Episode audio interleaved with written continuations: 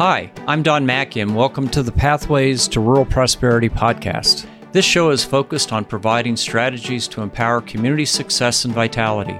Each episode will feature interviews with cutting edge rural development thought leaders and community practitioners, remarkable entrepreneurs from business, government, and nonprofits, and by sharing the learnings of E2 entrepreneurial ecosystems. Connect with me, learn more about E2, and subscribe to this show at energizingentrepreneurs.org.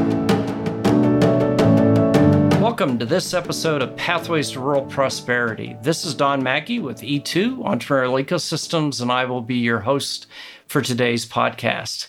Caleb, welcome to our podcast today, sir. Thank you, Don. It's a great pleasure to be here.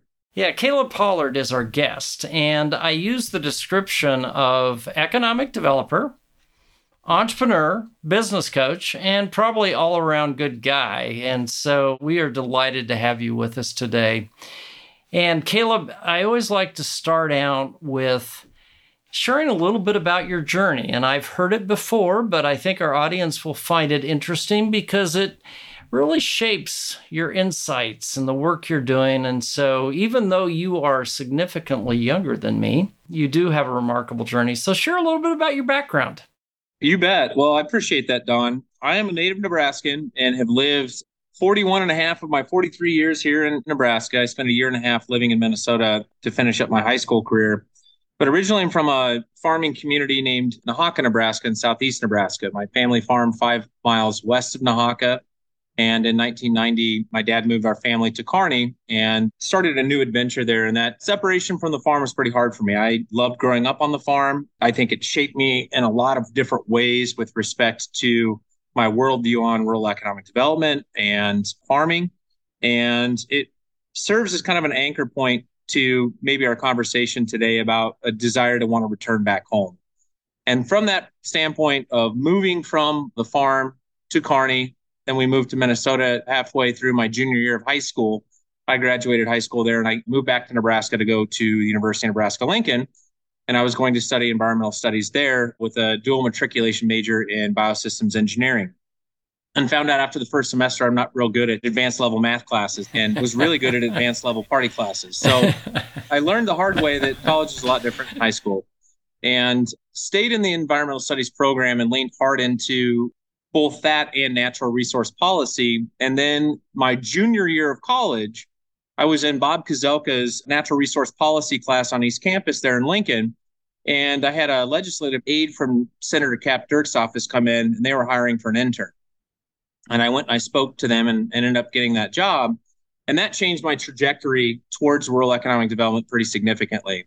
Because that internship opened up a number of doors for me to think about what I wanted to do with my life and I really love the policy and the economic component to the environmental studies aspect that I wasn't necessarily getting in all my lab studies. I love being in the lab, but that was really kind of the door that opened. And because of that, I approached Bob and I said, Bob, I'm really interested in this program, this obscure program in the back of the student bulletin when it was still in catalog form and paper form. And I said, it's called Individualized Program of Study. And I said, I would like to create my own major here at the university. Would you be my sponsor? Because I need a professor sponsor to do it. And he said, yes. And what we really did is we really started to focus that major with the elements of my environmental studies focus into more of an economic development focus. And at that same time, concurrently got a job, which was super formative for me, which was I went to work for the Department of Economic Development at 21. And they gave me that summer between my junior and senior year of college, it gave me a fuel card for the state of Nebraska. They gave me one of those old Ford Taurus goes, if you remember those. Oh, yes. And they said, All right, you're the NCIP intern. Go out and do NCIP work. And so what I did is I got in the car and I drove probably 70 out of the 93 counties of the state that summer. And I got to meet really amazing people like Judy Brockmeyer in Eustis, Nebraska, and got to really dig my fingers into the doings of doing small town rural economic development and i was captured just absolutely enthralled with the energy of the people that were behind it the work that was being done and it really i think started what i call my love affair with rural nebraska. So i was 21 at the time. This is 2001 when this was all going on. And then you know you fast forward i because of the change in major it took me an extra semester and a half to get through college. I got through college At that time, we were starting our family, starting our careers in Lincoln. My wife and I were at that time. And I went into the private sector. And I worked in the private sector briefly until an opportunity came up at DED to go back to work for them as what they at that time called a workforce consultant. And what they really wanted me to do, this is in 2004, 2005, is they wanted me to start digging into this rural depopulation issue that was causing these workforce shortages in rural communities. And also, you know, to a, a lesser extent, still to a significant extent, workforce shortages in urban environments like Lincoln, Omaha, Tri Cities, South Sioux City, the fishhook as we call it. And I parlayed that into a couple of lateral moves, one with the Omaha Chamber of Commerce, and then at that time in 2008, Valley County Economic Development, which is the county of where Ord is located, gave me a call and said, Hey, remember back when you were doing that work with when you're at the university and at the State Department? Would you be ever interested in coming back out here and doing some of that here? And I said, Absolutely. And so in 2008, my wife and I packed up our family and we moved from Lincoln to here. And I served as Valley County Economic Development and the Ord Area Chamber of Commerce Director for five years before I started Scratchtown Brewing Company here in Ord, Nebraska. And then since then, that gives us a fast forward to 10 years from there. So this would be 2012 to 2022. I solely operated at Scratchtown and then was given an opportunity to jump back into economic development formally when I was hired as a business coach for UNL Extension. And I serve now, a year later, a three county region, which is more like a five to six county region, providing one on one consultation as a business coach and is kind of a small business liaison for multiple economic development offices out here. And I absolutely have just loved being back in this space and being involved in small business development and rural economic development again formally. Yeah, and we're going to talk more about that because that's one of the the areas I want to probe a little bit. Just interesting connection. Now, this would have been back in the 70s, but my undergraduate degree at the university was in environmental studies. And in those days, I created my own program through something called university studies. So I had never made that connection with you before, but we have a little bit of That's that wild. in common. Yeah, yeah, yeah. And then I decided later to become an economist, but continued to work in rural like you. You know, you mentioned your internships, and in other conversations you and I have had, you've talked about mentors, your networks. Talk a little bit about more about those experiences and how they've helped you kind of wrap your head around the work that you do. You know, what's been really important for me is they don't teach you how to build a network. They don't teach you how to build relationships with mentors. It's it's something that's much more organic. And I think for me, in the process when I was a student to where I'm at today, one of my strengths has been building strong networks and seeking out mentors that serve as what I you've heard me say this a hundred times is what I call my personal Jedi council is to help me be better, help me operate better, and help me network and connect with people where we can, through shared mutual collaboration, tackle big audacious things and be successful at them. And I think from my standpoint, even moving to a community where I had very few personal contacts in 2008, you know, I would say now that I'm probably the most networked and most connected individual within the community that isn't a clergyman or woman. And serving a beer across the taproom bar helps with that, obviously. But more importantly, is that people recognize us here at Scratchtown and, and my work personally as connectors. That's what we do is we connect people to other individuals, we connect them to networks, we connect them to opportunities. And that's one thing that I say in small towns that we lack often the most are those that are versed exclusively in that connection piece. You know, I tell my clients on the coaching side, for example, is I don't have every answer. I don't have all the ideas in the world or the resources to bring to bear, but I probably know somebody who does. And so from my experiences, that's how I got connected to rural economic development opportunities directly as a as a young professional and then also, when you would go through the seesaw or the roller coaster of operating experiences or things like COVID, there's such a strong network there that you can reach back to because of that mutual shared collaborative mindset and lean on those individuals when you need them and you need the help. And that, for me, I think is my network and my mentors are the single biggest reason why I'm successful. And without them, I would not be where I'm at today. I wouldn't be a business owner of two different businesses And so I couldn't do what I've been able to do without that network, especially also that network with my family. I mean, that's incredibly important. Yeah, yeah. So let's go back to Scratchtown. You have lived the life of an entrepreneur, the good and bad. And so I always want to probe a little bit. What drove you to leave economic development and actually dive into that world of being a maker and trying to be successful? And you have been as a business owner. That's a great question. I think it's a bit of a three legged stool. And when it comes to me kind of describing what that thought process one is one, I knew that my terminal life as an economic development professional at the executive level was going to come to an end in Ord, but I didn't want to go somewhere else and continue to practice economic development. I mean this when I say this. I found my home and we've been here for 15 years. I've lived here longer than I've lived anywhere. And what I wanted to do was put down deep roots and I wanted to start practicing what I preached in rural economic development is being a job creator and being a creator of both fun and culture. I mean, one of the things that's part of beer that's really fun and, and part of being a craftsman that's really fun is not only are you doing something with your hands, but you're also creating something that is alive and a literal and as well as hypothetical sense. And then you're also contributing to something that brings people together and contributes to the local. I mean, we don't think of culture as being a relative thing today. It's something that you think about as your ancestors or your past, but we create culture every single day. And small towns forget that we have a rich culture and a rich heritage that people are seeking out.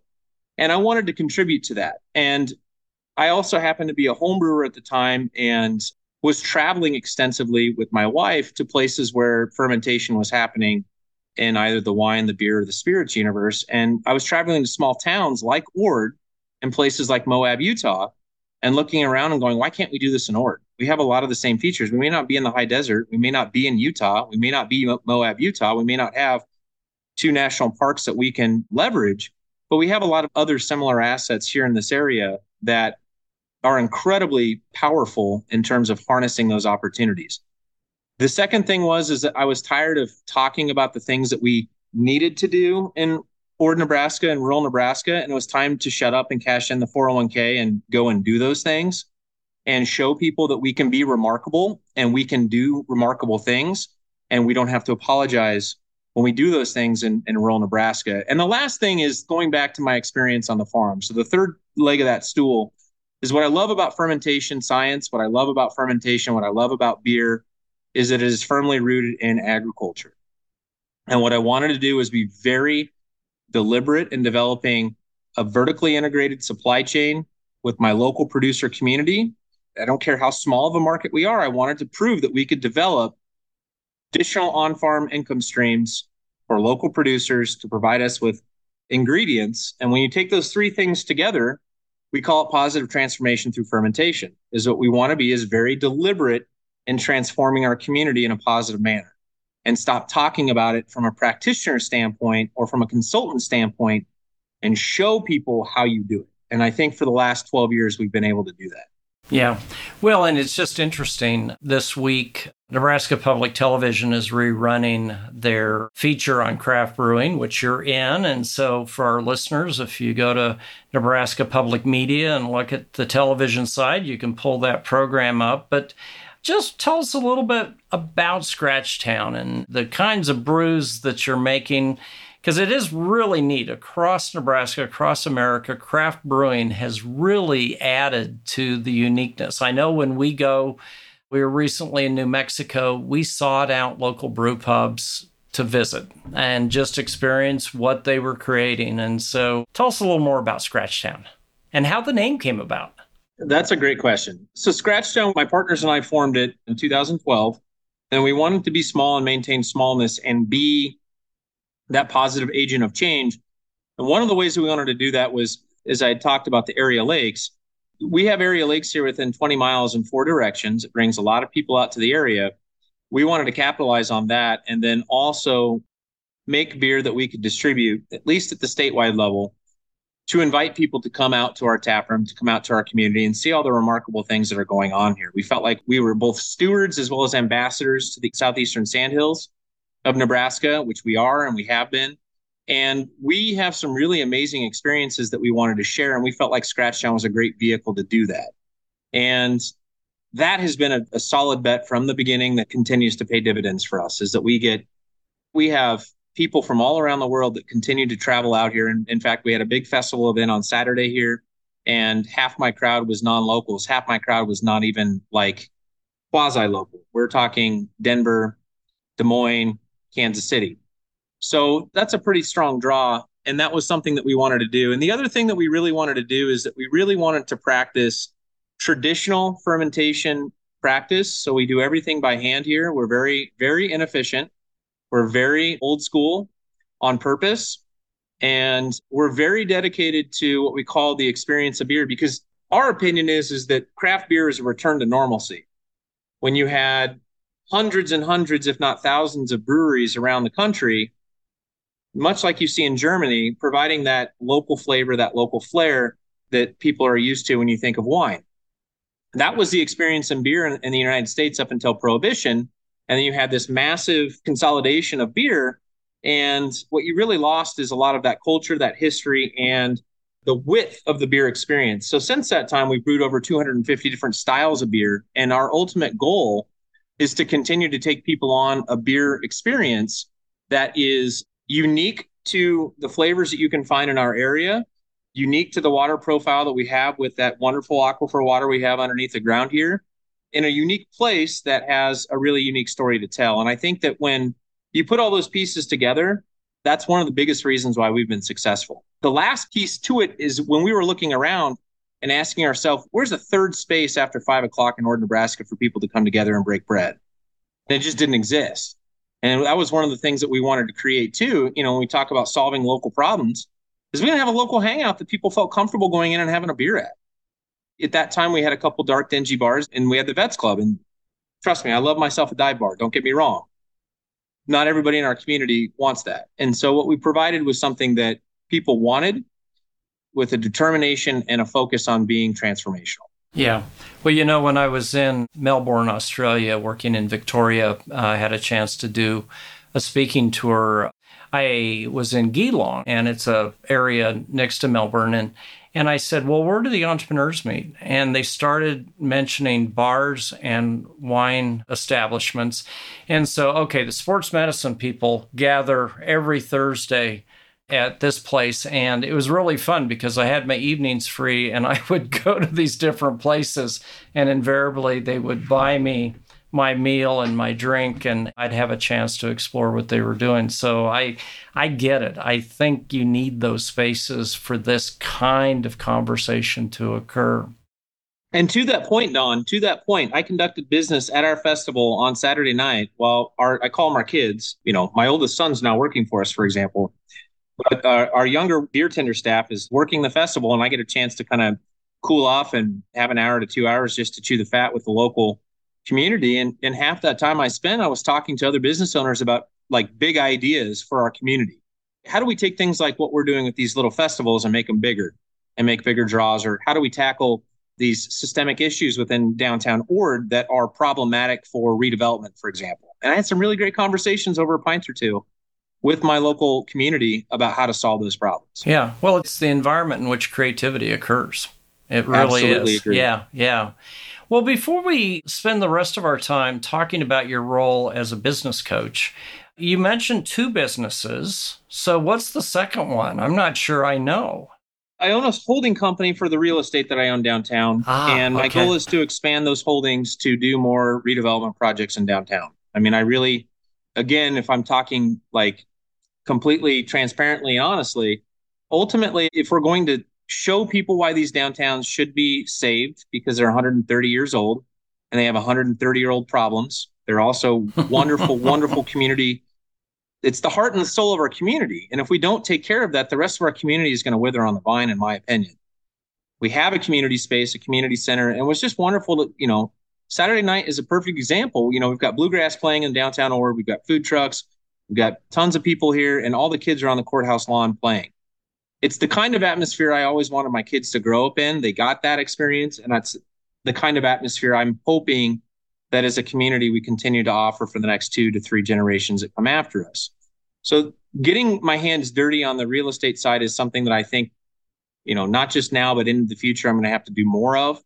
And then the third is going to be back to my connection with agriculture is that eventually I want to have a bigger piece of property that I have now, which I have 13 acres, but I want to scale that. I would like to do more fermentation farming. My family is deep, deep roots to that, all the way back to the homesteading of our family farm back in the 1870s. And it's just something I feel called to, and I want to monetize that in a way that we can utilize through different modes of fermentation. So, yeah, yeah, absolutely. Well, let's talk a little bit about your latest gig, and that is your work with the University of Nebraska Extension and your role as a business coach, not only in Valley County and Ord, but Broken Bow and Custer County and up in Valentine and Cherry County this is a return to your role as an economic developer, but now you've got the experience of being an entrepreneur, having been there and dealt with what that's like. Uh, talk a little bit about what you do every week as a business coach.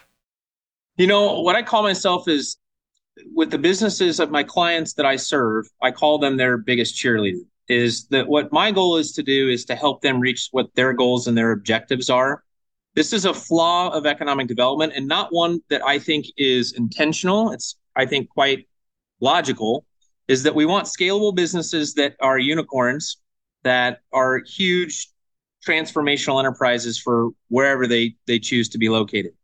And I certainly understand the allure to that. But one of the things that a friend of mine by the name of Erica says is that the thing about unicorns are is they're they're mystical creatures, they're not real.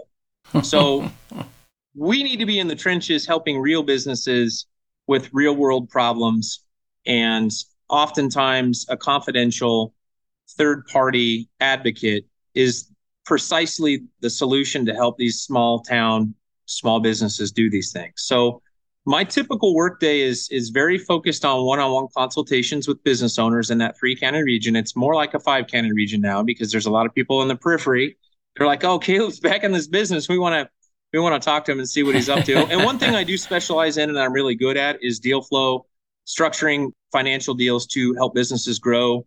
One of the big areas of focus for me right now is helping baby boomers that are in the transitory period of retirement sell their businesses to younger operators. And I'm pleased to announce that we approved a local option municipal economic development loan last week for another another business transition in Valley County that'll be fairly significant in terms of its impact to our area just in terms of going back to culture and that experience of small town living and creating jobs. And then I do some consultative work on the higher level, you know, the more 30,000 foot view. And I enjoy that. But most of my relationships and most of my work is very one on one or one on twos, one on threes. And I'm meeting confidentially with businesses to work through whatever it is they want to work through. And some businesses that I've found are, are not interested in the financial tools to grow. They need technical assistance. Maybe it's specialized legal assistance. Maybe it's web development, social media advertising, or you know, the third thing that is post COVID, I think that is even more, it's more urgent, and that is the mental health side of things with small business owners. Is that that's one of the things that I experienced myself going through the 2020 quarantine shutdown and all that fun business.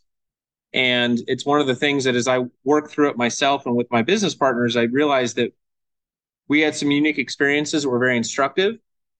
We learned a lot and we got a lot better as a business through that time, as painful as it was. And that if you have a gift, I think a mentor of mine told me this a long time ago, Jack Ruff. He said, Caleb, if you have a gift, you need to pay it forward. And so those opportunities all aligned. My oldest kid at that time had graduated high school in 2022. So as you remember, Don, that opens up a lot more free time yep. in your personal life. And, and it was time for me to jump back in and pay forward these gifts and help business owners reach whatever their goals and objectives are. And so I do a lot of one-on-one. I would say 80% of my time is one-on-one with with business owners. And it's been really, really fun to do that.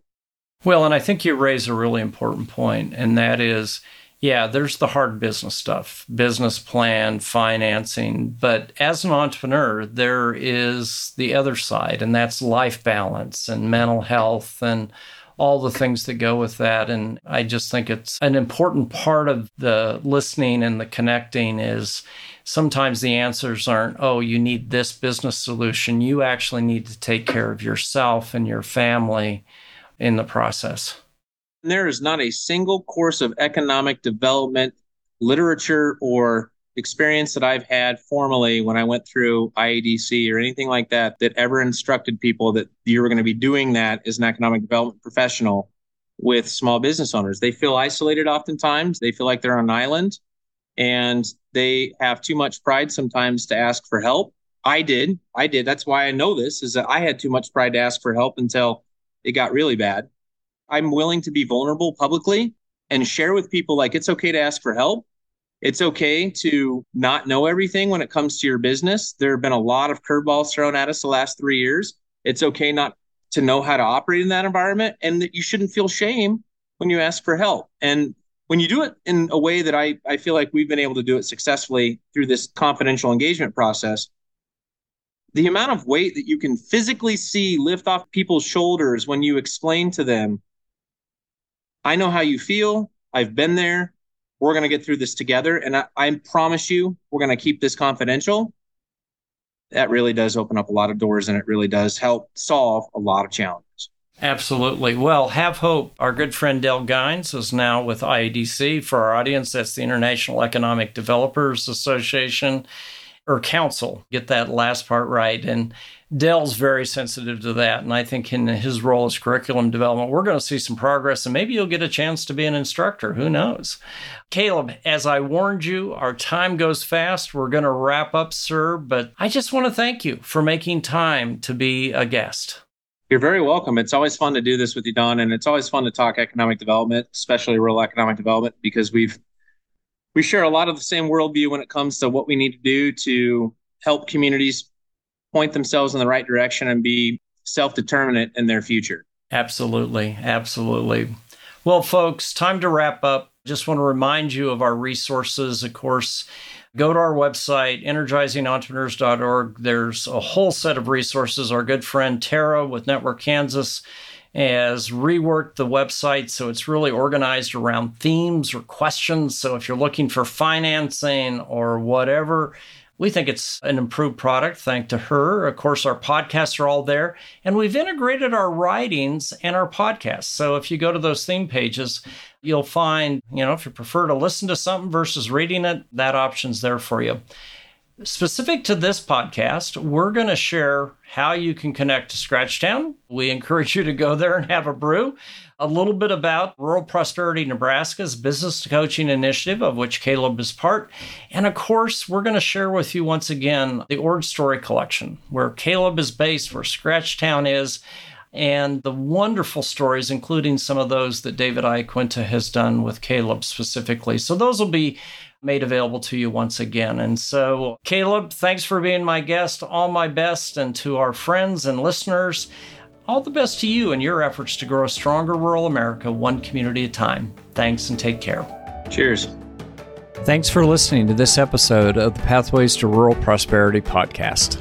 Head on over to energizingentrepreneurs.org where you can subscribe to this podcast and tap into more than 25 years of field experience from E2 entrepreneurial ecosystems.